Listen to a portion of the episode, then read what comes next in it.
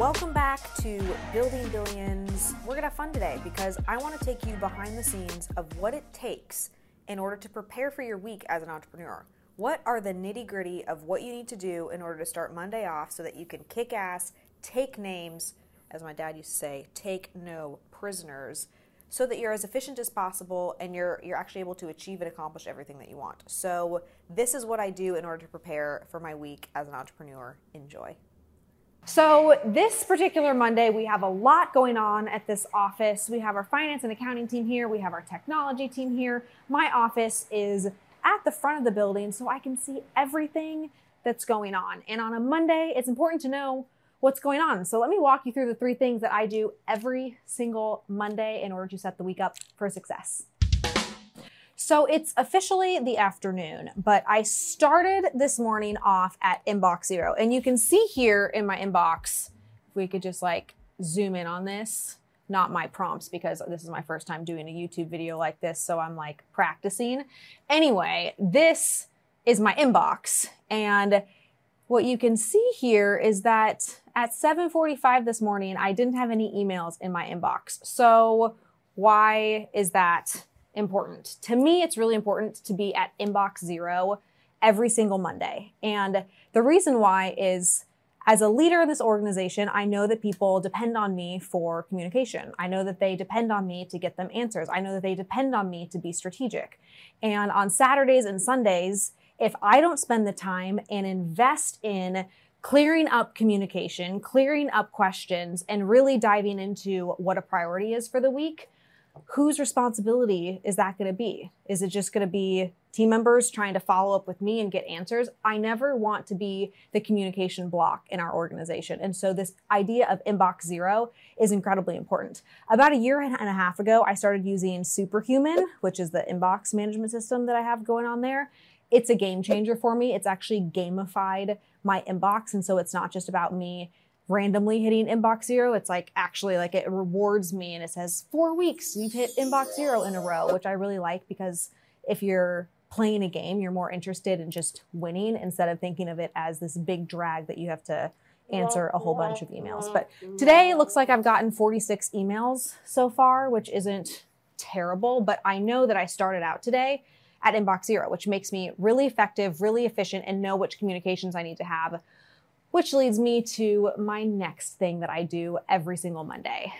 Priority number two is doing a full review of my upcoming week. I want to know what calls I need to be on, what in person meetings I need to do, what site visits I need to do. I might just actually take you guys along with me to do a site visit later this week because I have one happening. And if you're curious to know about those types of things, I'm just going to create that content for you. I want to do all the behind the scenes content.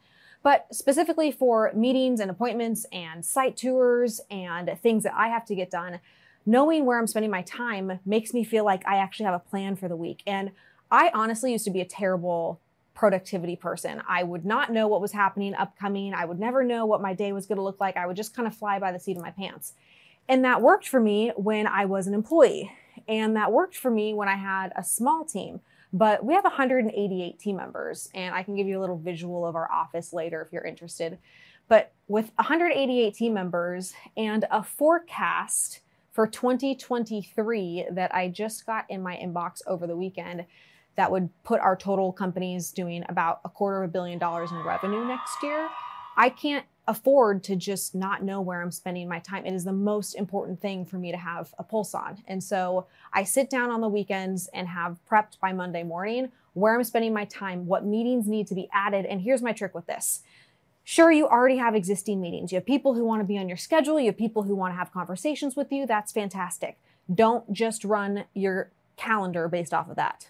Let me repeat that. Do not just run your calendar based off of the people who want to meet with you what things do you have to get done? What are the important conversations that you need to initiate? Because inflow is great. Inflow is important as a leader. People are going to bring you issues. People are going to bring you problems to solve. You're responsible for helping them pro- solve those problems. But if you're not really thinking strategically about where you want your business to go, what the targets are, what content you need to create, what forecast needs to happen, what annual planning things need to take place, you're going to be playing defense instead of playing offense. This leads me to my third thing that I do every single week, which is set my top three priorities.